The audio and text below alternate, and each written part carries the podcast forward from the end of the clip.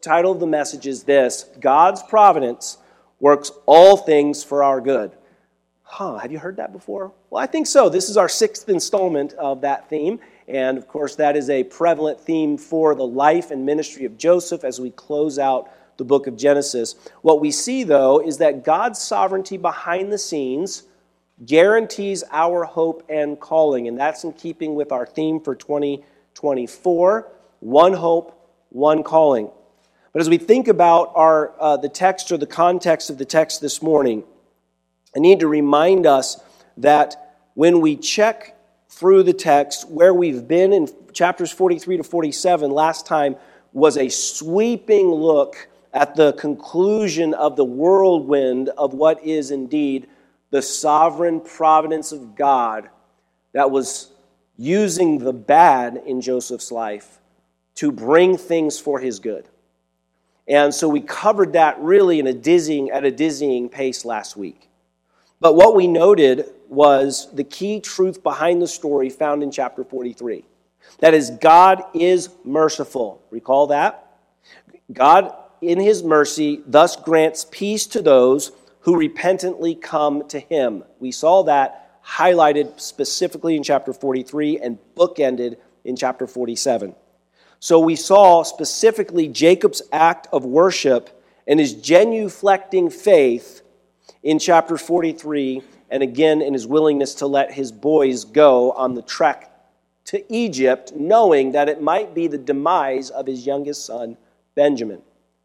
Jacob's act of worshipful and genuflecting faith, followed up by Judah's stand for righteousness in defending Benjamin, turned the narrative to the power of God's transformative providence.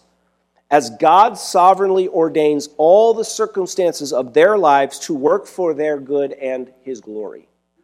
And that sort of sub theme that we saw in chapters 43 to 44, bringing his story to a conclusion, is the springboard for today.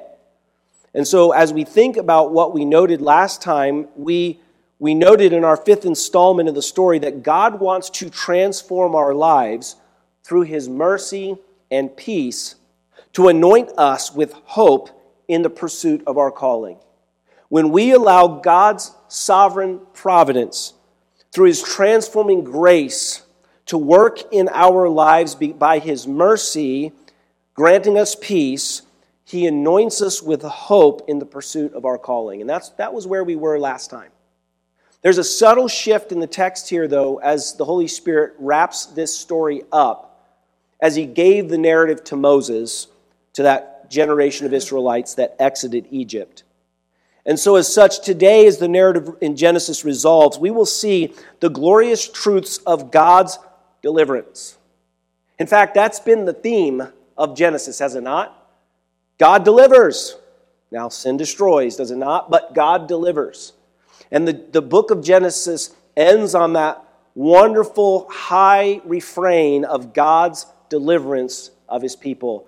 God delivers through his deliverer, and his deliverer is sovereignly appointed in his providence as part of the lineage of the seed that he promised to, Abra, to, uh, excuse me, to Adam and Eve, and then came through Abram. And so, as we look at that sweeping thought, we understand that the destructive nature of sin, though, is still prevalent. I mean, Jacob's story was a disaster. We saw from the baby wars with his wives and their hand, handmaidens, um, all through um, the difficulties with Laban, his father in law, and changing his wages over and over and over again, to the reconciliation with his brother Esau, who was a profane, fornicating man um, who gave up his birthright, who gave up everything for the instant gratification of the now. All of this disaster and tragedy that permeated Jacob's family shows that sin is still prevalent, as we, as we will also see in the blessing and cursing of Jacob's son in chapter 49. But the highlight of these closing chapters reveals that when we place our faith in God's promises, rooted in His Word, this step of faith shapes our actions and choices, revealing the power of God's transformative grace to all who are willing to see. In essence, our properly placed faith in the God who always keeps his promises becomes a beacon for the lost in every generation that points to Jesus, who is the author and the finisher of our faith.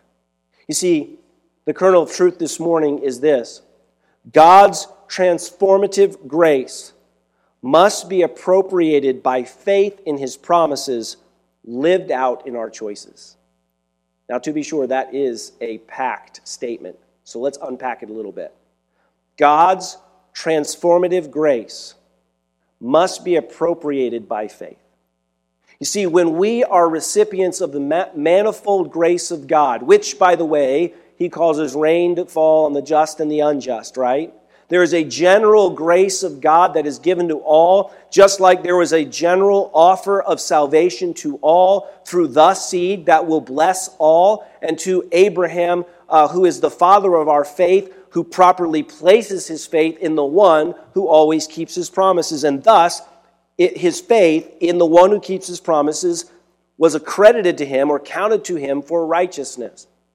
So when we trust in the transformative grace of God, the grace of God that generally is offered to all, but specifically given through his seed, his son, that we now know to be Jesus, the one who conquered death for all who call on him, and he satisfied the wrath of God for all sin, for all sinners, for all time. He is the propitiation of our sins, not ours only, but for the sins of the whole world. John, 1 John 2 2 we understand that that transformative grace must be appropriated, it must be grabbed onto, it must be taken by the reins. And how do we do that? We do that by faith. Now, listen, all of us have faith, don't we? You had faith that your car would get you to church this morning. Um, I'm really glad my car got me to church this morning. When I got in the car, I realized I have, I have fumes in my gas tank, and I had forgotten about that when I parked it on, uh, on Friday. Um, and I'm thinking, you know, I, I don't know how many miles I can actually go. Thankfully, I only live about two miles from the church. So I made it to church this morning, not sure if I can make it to the gas station or not, but that was a step of faith. when I started the car and put it in drive and started to pull away, I thought, hmm, well, I'm just going to Trust that the gas will not uh, dissipate uh, faster than the distance between here and there. uh, that's a silly illustration. I place the faith in the mechanical engineer who designed the gas tank and the volume and the, and the amount of gas that the engine will burn, that it wouldn't run out before I got to my destination. But all of us have faith in something or someone. And Scripture has taught us, Genesis has taught us, that general saving faith comes through the faith in God who always keeps his promises. The God who promised a seed to crush the serpent's head. The God who provides eternal life through his one and only way. So when we understand that God's transformative grace comes through that seed, we appropriate that reality by faith in God's promises. And when we do, we, like James, we say, hey, you show me your faith. James said, I'll show me, I'll show you my faith by my works. Now he's not saying that you're saved by works. We understand that, right? In fact, that lines up well with Paul's teaching in Ephesians chapter 2. We know verse 8 and 9. We quote it all the time, but verse 10 is pretty informative as well. Verse 8 and 9 For by grace are you saved through faith, that not of yourselves, it is the gift of God, not of works, lest any man should boast but you are his workmanship created in Christ Jesus unto good works. So, what is the result of transformative grace that is appropriated by faith when we put our faith in the God who always keeps his promises? What is the result? Action. Action of obedience and love. If we were to, if we were to take that next step, step kernelize, Jesus says, How shall all men, this is how all men will know that you're my disciples if you love one another and you keep my commandments. Obedient love for the brothers is an outward manifestation of our active faith. And sometimes it's hard to love people that don't love you well, right? I mean, don't pretend. uh, sometimes we, we, we get in situations where we realize, you know what, I'm supposed to be loving to this brother or sister, but they're being pretty prickly right now. The closer I get, they're like a blowfish, you know. I get close, and all of a sudden, and I got stuck by the barbs, and they're poisonous, and it didn't feel good. But my identifying factor of my relationship with God, my appropriated grace through faith in God's promises, is that my identifying factor is that I will love one another and obey His word. So I'm going to love this brother or sister, right? So as we think about this, appropriated faith in God's promises lives out is lived out in our choices. So as we conclude our walkthrough and our journey through Genesis, what we find is yes, sin destroys, but God delivers. And when we recognize God's delivering transformative grace by faith appropriated through his son, his finished work on the cross, we recognize that he is the God who always keeps his promises, then I can cling to the hope of my calling that Jesus Christ will save me to the uttermost because I have come to God through him, as the author of Hebrews says that Jesus Christ will present me faultless before the throne of God and he's able to keep me from falling, as Jude says. That Jesus Christ's precious blood has delivered me and made me a prince and king, a holy nation, a peculiar people, just like Peter said.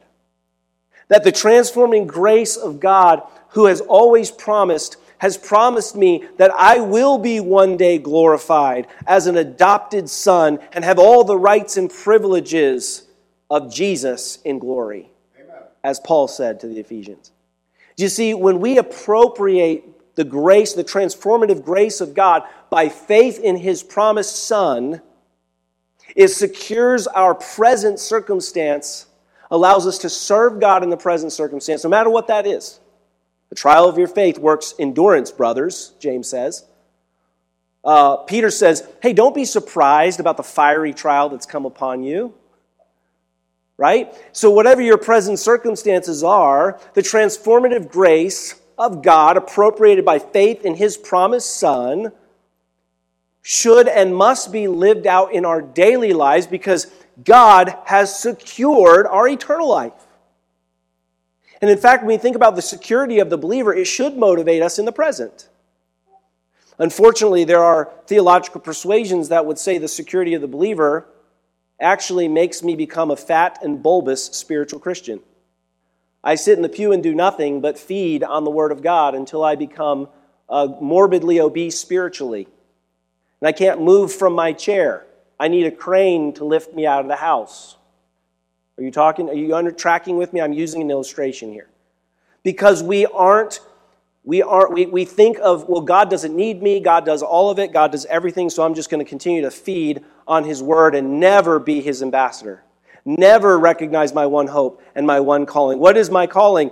To wit, that God in Christ has reconciled me to him, and thus he has given me the ministry of reconciliation that God, through me, might reconcile the world to him. Therefore, we are ambassadors for Christ's sake, Paul says in 1 Corinthians. And so, as his ambassadors, we are meant to pre- prepare or produce or be beacons that point others to Jesus. Now, I realize you, you might think this is a long introduction. But I have a short message. So let's, let's ask the question that is built on our proposition this morning. How does this narrative, as Genesis concludes, how does the narrative highlight for us that God's transformative grace must be appropriated by faith in his promises lived out in our choices? Very astute question. I'm glad you asked that this morning. How does, how does this narrative highlight that for us? And the answer is there are really two ways that it does so. And in chapters 48 and 49, we see the first way, and that is faith in God's word can produce actions that are counterintuitive. I know I've been accused in the past of using big words. This one was on purpose. So you think, well, what is counterintuitive? That, that's an interesting thought. Faith in God's word can produce actions that are counterintuitive. So let's break this one down a little bit. First of all, when I say faith in God's word, what I'm actually referring to is not just his written and revealed word, but, but the idea that his word equals his promises. Now, where do we find his promises? in his written and revealed word in the 66 books of, of the inspired and inerrant infallible Bible that we hold and we, we read and we listen to and we follow, okay? But when I say faith in God's word, I mean faith in God's promises. And everything in Scripture can be kernelized simply and then can be laid out and displayed in different facets. So, kernelized simply, faith in God's word or his promises can produce actions that are counterintuitive. When we put our faith in Jesus Christ, he calls us to actions that seem to be counterintuitive, right? We'll talk about that, and the text highlights that. Okay, so as we think about that, first of all, um, let's just, what is something that is counterintuitive? Well, it's the opposite of intuitive. Now, because it's not good to define a word with the word, I need to explain what that means. What is intuitive? If counterintuitive is opposite of intuitive, what is intuitive? Well, something that is intuitive is something that is not, or, or counterintuitive is something that's not easily understood as instinctive. So, for example, how many of you have ever, don't raise your hand, but how many of you have ever uh, steered a sailboat? Steering a sailboat is actually counterintuitive. You actually have to push the tiller the opposite way that you intend to go. It's counterintuitive. Um, another way, this is, a, this is a, a way that would never happen in America, but going on a red light That'd be counterintuitive, stopping on green, right? Because intuitively we know green means grow, green means grow, go, red means stop, right? Uh, so that would be counterintuitive. Um, and for those first time drivers, and especially for those that come from other countries and learn how to drive in America, it is even counterintuitive sometimes to turn right on red, even though that's legally allowed, right? So sometimes turning right on red which is legally allowed, feels counterintuitive, right? I'm breaking the law. Oh, it's red, I'm going. But it, I'm allowed to go right on red in certain circumstances, right? What about this? Moving or starting a business in the midst of a recession. Counterintuitive, right? And so sometimes faith or our Christian walk, God often calls us to do things that are counterintuitive, but only when they are based on His promises. Are you tracking with me? Okay? So I, I want to be really careful here because I, I understand this, these truths are in chapters 48, 49, and 50, but I also understand that we have a whole subsection of, of uh, evangelical and Protestant Christianity that's globally would say that there's the name it and claim it, the prosperity gospel crowd. That's not what I mean, right? If it were, you better believe I'd have a 1968 Mustang GT, maybe Boss 302, um, sitting in my garage because I'd name it and claim it. Be sitting right there. It'd be blue with the white stripes. I mean, come on, man, right? And that's not the point. By the way, do I even need that? I mean, it'd be fun to ride in and great to own, but no, it's gonna it's gonna melt, rust, and burn, right? What do I need? I need to be winning souls for Jesus. What can I take with me? Souls for Jesus, right? There was a, a hymn that we preacher boys used to sing in Bible college Souls for Jesus is our battle cry. Souls for Jesus will fight until we die. We'll never give in. Souls for Jesus, or we'll fight until we win. Souls for Jesus is our battle cry. And uh, when, you, when you hear 5,000 preacher boys sing that at once, it was pretty stirring emotionally. It's never left me, that battle cry souls for Jesus. I can take souls with me. I can't take a 68 Mustang Boss 302 blue with white stripes. I wouldn't want to anyway. But probably way better vehicles in heaven. So we'll see what's driving around those streets of gold one day, if there will be anything driving around. As we see, though, in the text, I want to just kind of highlight some of the things here. So we understand that uh, God's faith or faith in God's word can produce actions that are counterintuitive. We understand that something that is counterintuitive is not easily understood as instinctive. Okay? So, um, faith in God's word will often produce actions that are counterintuitive. So, let's talk about some of those actions that show up in chapters 48 and 49 that seem to be counterintuitive. What we find here, and let's look at chapter 48. Um, let's, let me just read a bit of it. So, starts in verse 1. Now it came to pass after these things that Joseph was told, Indeed, your father is sick. And he, Joseph, took with him his two sons, Manasseh and Ephraim. And Jacob was told, Look, your son Joseph is coming to you. And Israel strengthened himself, and he sat up on the bed. Then Jacob said to Joseph, God Almighty, there's El Shaddai, God Almighty appeared to me at Luz in the land of Canaan. Luz is the name of Bethel. Okay, remember Luz, Bethel. And he blessed me. And he said to me, Behold, I will make you fruitful and multiply you, and I will make you make of you a multitude of people, and give this land to your descendants after you as an everlasting possession. And now your two sons, Ephraim and Manasseh, who were born to you in the land of Egypt before I came to you in Egypt, are mine. As Reuben and Simeon shall be mine, they shall be mine. All right, let me pause here. Let me tell you what's happening. How did Jacob's life go to date? Would you say he had smooth sailing? Would you say Jacob made the wisest choices of all of the patriarchs? Would you say that Jacob's life was hunky dory, okay, or whatever colloquialism you want to use? That's a really good verb. It was tumultuous, or ad, adverb. It was difficult, it was hard.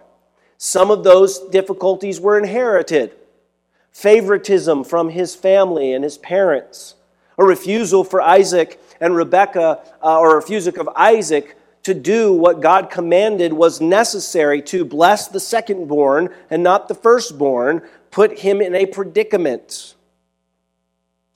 Right? An animosity between he and his brother created issues and challenges with the deception that was propagated on him by Laban when he wakes up on day one of marriage and finds out his wife is not the wife he served for. Totally different woman here. Okay? But some of those choices were on him.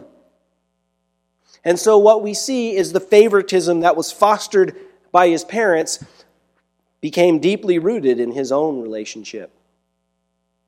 And hence we see the bridal wars, and hence we see, or excuse me, baby, baby wars, and hence we see some of the bad points that we've seen happen in his life.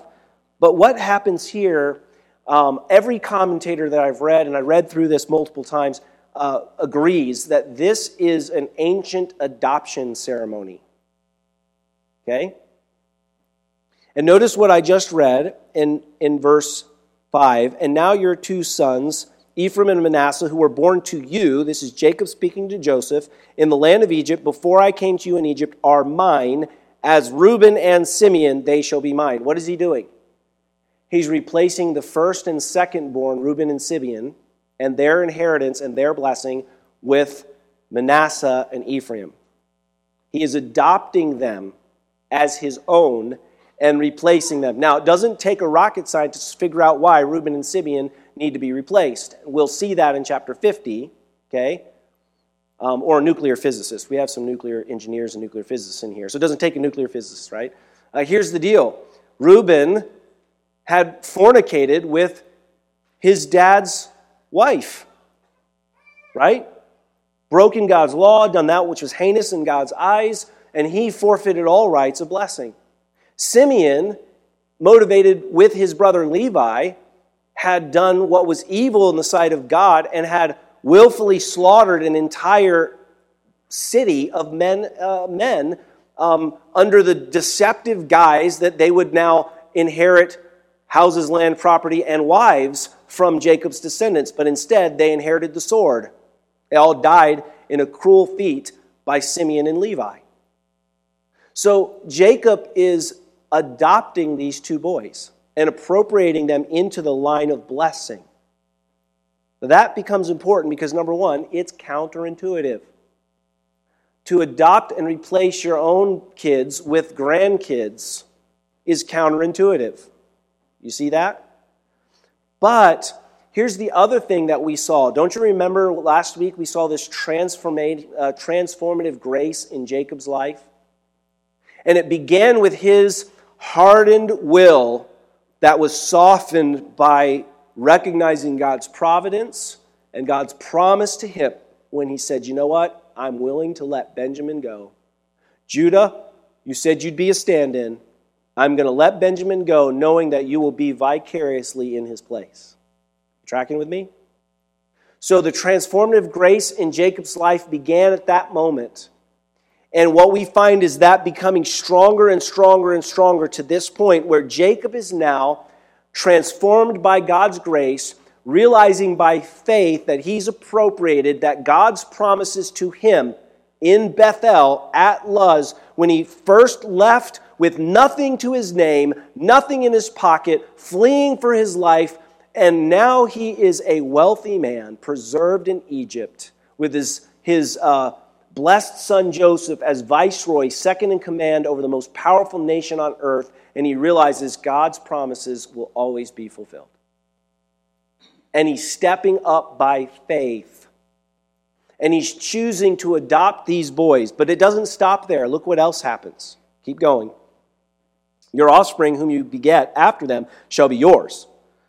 They will be called by the name of their brothers in their inheritance. But as for me, when I came to Padan, Rachel died before me in the land of Canaan on the way when there was but a little distance to go to Ephrath. And by the way, that's Bethlehem, says it in the text. And I buried her there on the way to Ephrath. Then Israel saw Joseph's sons and said, Who are these? Joseph said to his father, They're my sons, uh, whom God has given to me in this place. Now you say, Why did he ask that question? Again, this is a formulaic adoption ceremony. This is very similar to when, um, which we'll see in May, and we just saw recently with uh, Austin and Carissa um, last fall, when the pastor stands before the congregation, he says, Who gives this woman to wed or to be married? Right? This is a formulaic uh, relationship of a transfer of ownership. So the woman was under the authority of her father and her home, her household, and it's being transferred to her husband so that the two of them can be one flesh and they establish their own home and their own head, their own leadership, right? In the same way, he's saying, Who are these sons? And Joseph answers in the formulaic way, They're my sons whom God has given me in this place. This is a formulaic adoption ceremony. And he said, Please bring them to me, and I will bless them. Now, the word bless shows up three times in a trifecta in this text. Jacob knew exactly what he was doing. He was by faith, that was appropriated by the transforming grace of God in his life, choosing to believe God at his word. Remember, he was the second born that was blessed as the firstborn. His father, Isaac, was technically the second born of his grandfather, Abraham, but was chosen as the seed. And if we were to trek all the way back, we would find Seth was not the firstborn, but he was the one who was blessed. And so, counterintuitive decisions that God has made, counterintuitive to the world, but intuitive to God, when we appropriate by faith God's transforming grace and recognize that those are based on his promises, then we, in essence, are a beacon to those in this lost and dying world to show them Jesus Christ and God's power to accomplish God's work of providence in this world. Faith in God's word can produce actions that are counterintuitive, and this is clearly a subset of those. All right, so he says, Bring them to me. The eyes of Israel were dim with age so that he could not see. Joseph brings them near, and he kissed them and he embraced them. And Israel says to Joseph, I had not thought to see your face, but in fact, God has shown me your offspring. So Joseph brought them from beside his knees, and he bowed down with his face to the earth. This was. Um, this was again the conclusion to the adoption ceremony. There's a double bow here. He bows, Jacob bows. It's the conclusion to the ceremony. Joseph took them both, Ephraim with his right hand toward Israel's left hand. Now, I want you to notice, I'm not going to read the whole chapter, but seven times in the chapter. What's the number of seven? The number of perfection. So it's a total of seven times in the chapter. There's a clear distinction right hand, left hand, right hand, left hand, right hand, left hand, right hand, left hand, right hand, left hand, right hand, left hand, right hand, left hand. That was seven times. And when I say it all like that over and over again, it's like, why'd you just do that? it's It went really long. You didn't have to do that. Well, the text does that. Does it on purpose to, to point out Joseph is like, hey, dad, this one is on the right hand, place of blessing. Preferred, firstborn. Dad, this one's on the left hand. You see that, Dad? Please acknowledge you see that, Dad. And Joseph, or uh, so Joseph lays them out. Manasseh, firstborn, on the right. Ephraim, secondborn, on the left. Jacob, as he's sitting up in his infirm condition, goes like this. Well, actually, I think it'd be more like this because you know, firstborn was taller. So. Okay? What is he doing? He's appropriated the transforming grace of God that promised him a blessing. And by divine revelation, we, that's the only way we could understand this. By the Holy Spirit's moving in his life, he realizes that Manasseh, though he indeed will become a people, a great people, Ephraim is the preferred one, out of whom will become many nations, which will find the blessing that comes. So the second born gets blessed doubly above the firstborn. Unless we think that Jacob's just being ornery, this is obviously the Holy Spirit's leading. Now, Ephraim, in fact, at some point, this plays out to be very true in the life of Israel. Israel as a nation, at some point in Israel's history, becomes synonymous with Ephraim. In other words, people at some point in Israel's history would call Israel Ephraim. That was sort of the the, the way to identify him. Oh, that's Ephraim. Now, we, we know the rest of the story. Manasseh and Ephraim became wicked in God's sight, and there was another tribe that took preference. It was the tribe of Judah that rose to the top. But God's transforming grace had so equipped and outfitted Jacob to understand in his sovereign providence that even evil can be worked for good. And Jacob knew by the Holy Spirit's leading that he was to prefer the second over the first. And in a counterintuitive response to what God had commanded to him, he obeyed by faith. And so, because you see the rest of the story, it, you know, he gets kind of, Joseph gets pretty upset. Jacob says, No, this is the way it's happening. This is what is going to happen. Um, he says in verse 21. And then he finishes basically the chapter by saying, When Israel says to Joseph, Behold, I'm dying, but God will be with you, bring you back to the land of your fathers. Moreover, I have given you to you one portion above your brothers, which I took from the hand of Amorite, of the Amorite, with my sword and my bow. Now, this Hebrew phrase at the end of this chapter, this is another um, interesting dynamic in the text in Hebrew. It's, he's, you know what he's actually talking about? He's talking about Shechem. Now, what happened at Shechem? The dastardly deed of Levi and Simeon. After their, their sister was raped, they go in, connive, deceive, and slaughter an entire city. But there's a portion of Shechem that God is saying, I am going to give this to you and your inheritors.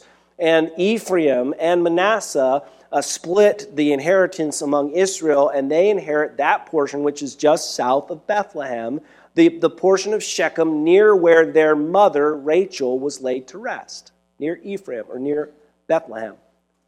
So we see here Jacob, under the inspiration of the Holy Spirit, has blessed. He's done that which is counterintuitive. He's adopted the boys, replaced his own sons from their disobedience, and adopted his grandsons. Then he's appropriated the blessing that would have been to Reuben and Simeon to his grandsons, but not in the normal order where it would have been firstborn, but he does secondborn blessed with the firstborn, and firstborn blessed like the secondborn, and both of them blessed. And they get a land inheritance and a very special place in Jacob's life. Now, all of that historicity to say sometimes God expects us to obey his promises even when they seem counterintuitive.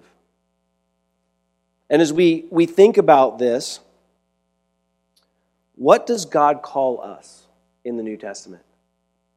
The weak things. Right? What did Paul call himself? The the least of all the apostles, the least of the saints, the chief of sinners. He wrote 13 books in the New Testament, and if you think he wrote Hebrews, 14. uh, pretty impressive resume. You know, a Pharisee of the Pharisees of the tribe of Benjamin at the seat of Gamaliel, next in line to be at the chief of the Sanhedrin, but he says, I'm the worst sinner on planet Earth. You see, God uses the weak things, does he not? The crossed hands of blessing tell us that grace typically surprises us. But God chose what is foolish in this world to shame the wise. God chose what is weak in this world to shame the strong. God chose what is low and despised in this world, even things that are not, to bring to th- nothing things that are, so that no human being might boast in the presence of God. 1 Corinthians 1 27 to 29. This is what makes the gospel so wild and wonderful. Because no one is beyond God's grace. The proudest, baddest, meanest man in town and off, can and often does find grace. There is a wildness to God's mercy, one commentator said. You see, friends, just like you and I aren't beyond the grace of God, there is no one in your sphere, your circle, in the place that God has put you that is beyond His transforming grace. The question is will you appropriate by grace through faith the promise of God, and will you pursue with all your heart the hope of your calling to be an, an ambassador for God through Jesus Christ, to share the love of God and the hope of God, and make your life about that text be a disciple who makes disciples? Or will you and I get so caught up in the horizontal, spinning our, our proverbial tires at making retaining money, you know, keeping our houses, you know, kind of keeping up with the latest trends, you know, buying the, you know, the things that we need or feel like we need to make our lives comfortable and be content with coming and sitting and, and nursing at the, at the uh, Word of God every Sunday and becoming fat, bulbous, morbidly obese Christians who do nothing for God. You see, faith in God's word can produce actions that are counterintuitive. We're the weak things of this world, we're the nobodies. But praise God, we're somebody in Jesus. We're so somebody that God, who created everything out of nothing in six literal days, sent his one and only Son out of love and mercy to die on a cruel cross for you. That makes you somebody in God's eyes. Somebody that God wants to use in a counterintuitive way to reach the lost in our community for Jesus. And you say, but Pastor, you just don't understand how hard. I, you know what? We all bear our cross. My cross is different than your cross, and to be sure, I don't always understand the cross that you're having to bear. But I know somebody who does. Jesus, our great high priest. He is the sympathetic high priest, the sympathetic resonator. He is a man of sorrows, acquainted with grief. You have anxiety and fear and worry and sorrow and hurt and pain and suffering. So is Jesus. You have uh, trials and tribulations. You've been falsely accused. Uh, you have been despised and rejected. So was Jesus. You see, the counterintuitive nature of God's calling in our lives to appropriate by grace through faith His precious promises means that when we trust God, we will live for God no matter how weird it seems to the rest of the world. So, what we find in chapter 49 really is the longest poem in the book of Genesis. And I'm not going to walk through all of chapter 49. Our time is almost gone. I only have one more point. It's going to be a quick one. But what we're going to find is 10 out of the 25 verses or, or lines in the poem of chapter 49 are dedicated to Judah, the lion of Judah. By the way, that's on purpose. Judah was fourth born of all things. Judah was the one who was, who was interested in money and no money at that. 20 pieces of silver was nothing. It wasn't even a third of the going rate of an average slave in that day. He just took 20 pieces of silver for his brother because he despised him so much. He just wanted to get him out of his hair. And yet, God did such a transforming work of grace in Judah's life that at the end of the story, when he thought Benjamin would be gone, Simeon would be gone, and his father would go to his grave in sorrow and humility or in misery, he said, I will stand in for my brother. You see, God did a transforming work of grace even the, heart, in the worm heart of Judah. Yeah, the guy who slept with Tamar, the, who he thought was a prostitute. Yeah, that guy. God and his transforming grace so shapes the hearts of sinful men and women that he can transform any worm to a righteous saint of God. Amen. And friends, don't diminish or minimize what you can do for God and for His glory when you stop fixating on the problems of the past and you let the forgiveness of Christ and the atonement of Jesus cover those as a finished work on the cross, and so that you can live in the present to the glory of God because He has secured your future. You see, God's transforming grace, God's transformative grace, must be appropriated by faith in His promises lived out in our choices. What will you choose today? Will you choose to trust God, believe God, love God, obey God, live for God? That's what God expects of us. That's what the story of Genesis showcases. God is able to do exceedingly abundantly above all that we ask or think in a sin cursed, awful, wicked, transcendent world of hostility where we will be persecuted, where, we'll, where, where absolute truth will be ridiculed, where people who stand up and say, hey, there's really just two genders, male and female, chromosomal science shows us that.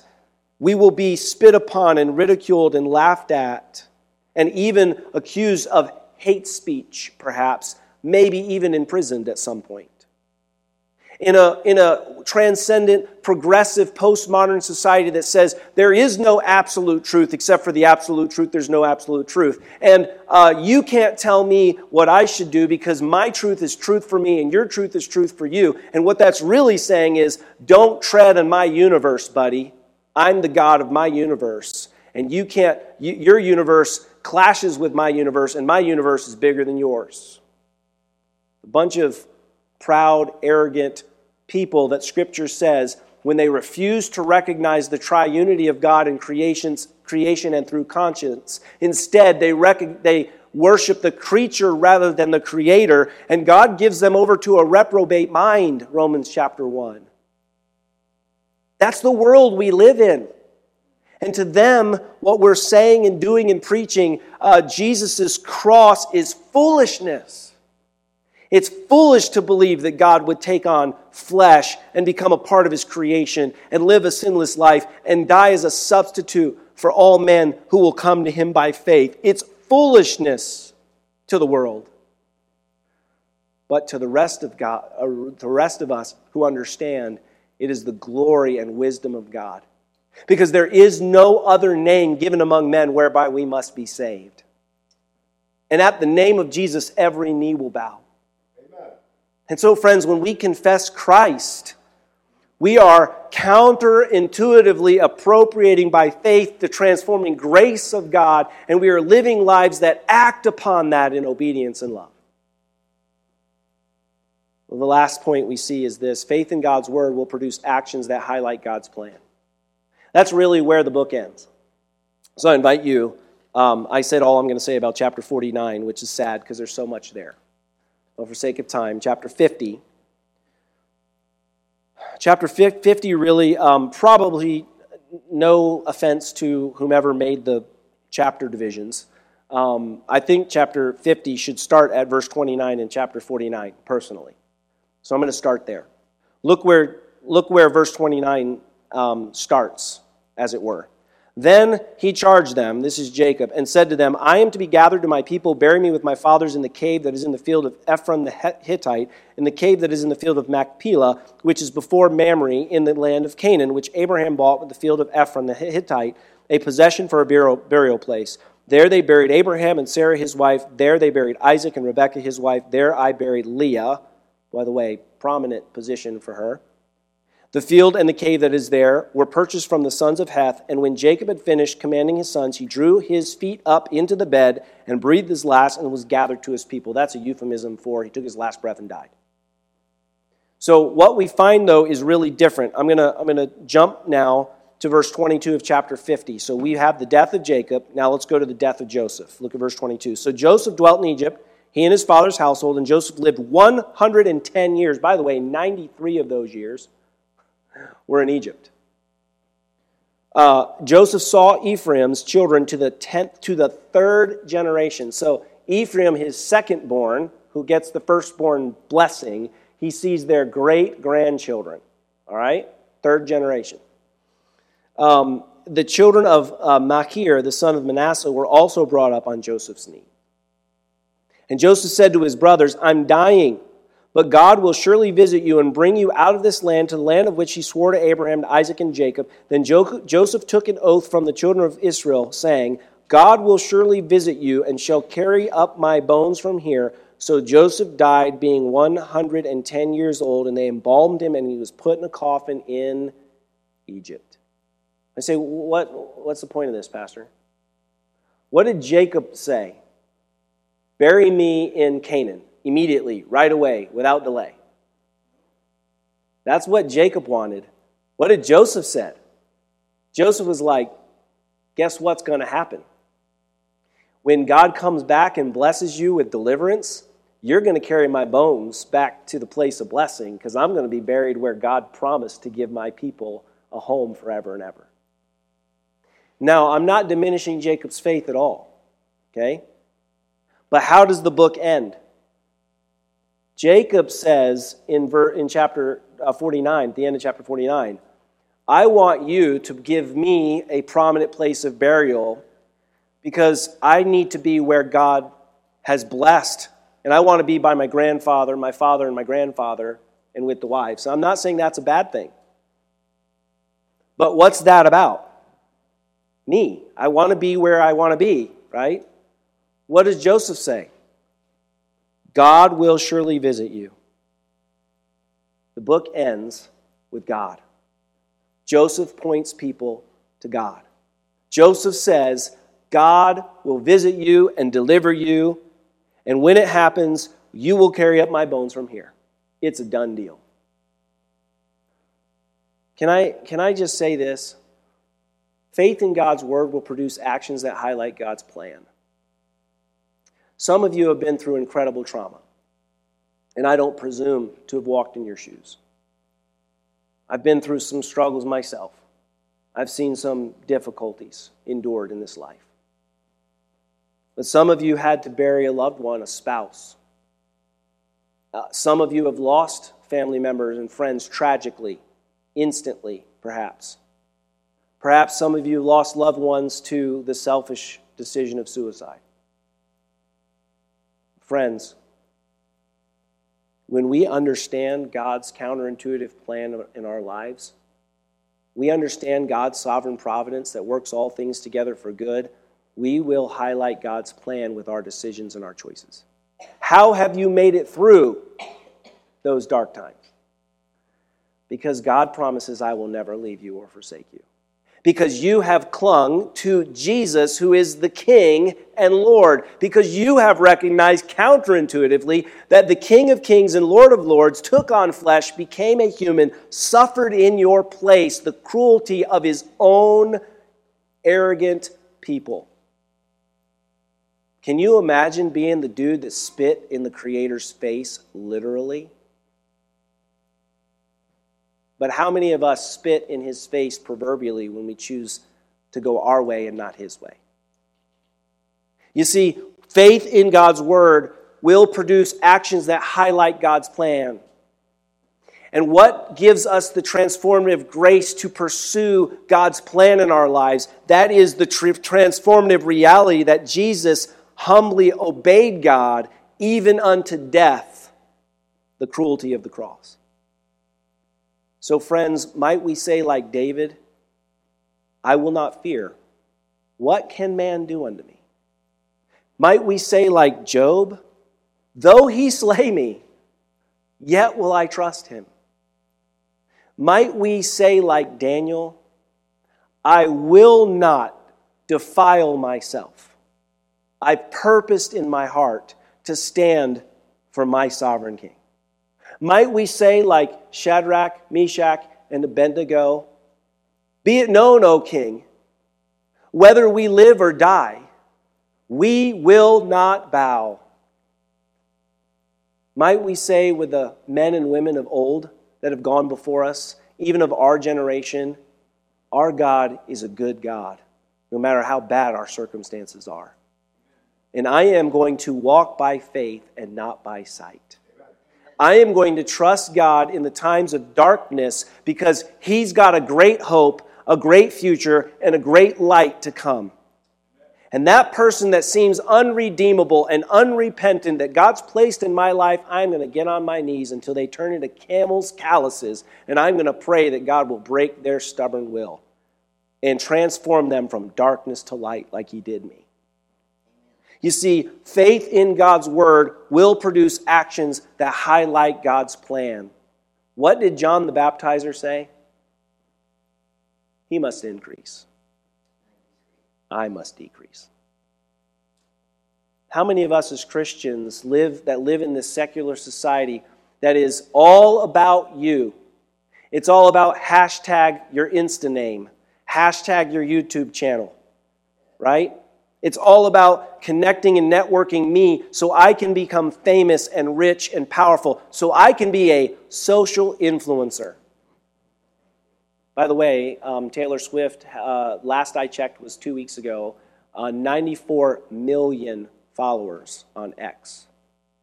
President Trump, 6 million followers on X. That'll just, of course, he was banned from X for a couple of years, but uh, that'll show you, right? Social influence. Now, listen, counterintuitively, one life that's lived for God in Jesus' name can have more social influence than the most famous person of our generation. Amen. Because faith in God's word will produce actions that highlight God's plan. What is God's plan? Whosoever will may come. He who comes to me, I will in no wise cast out. Ho, pay attention. Behold, all of you who are thirsty and hungry, come to me. I will sell you, I will give you bread without price. Jesus says, I stand at the door and knock. If any man will open unto me, I will come unto him, and I will dine with him he left the 99 in the wilderness and he went and pursued the one. Oh, may we have the attitude of God. As we think of God's transformative grace that is appropriated by faith in his promises, may we live that out in our daily lives. As we look to the future, as we start a series next month um, on essentially the passion of Christ, we'll be preaching on that in March. And then in April, we're going to start a series on the church One Hope, One Calling. I hope that our study in Genesis, highlighting the beginning of beginnings, sin destroys, but God delivers, will not diminish in your thinking. Joseph, who God masterfully put through the mill in his providence, recognizes that his brothers meant it all for bad. He meant, they meant it for evil, but God meant it for good the counterintuitive nature of faith in God by His transformative grace, appropriated by faith, produces lived out actions in our lives. And faith in God's Word highlights God and His plan, not me and my plan. Let's pray.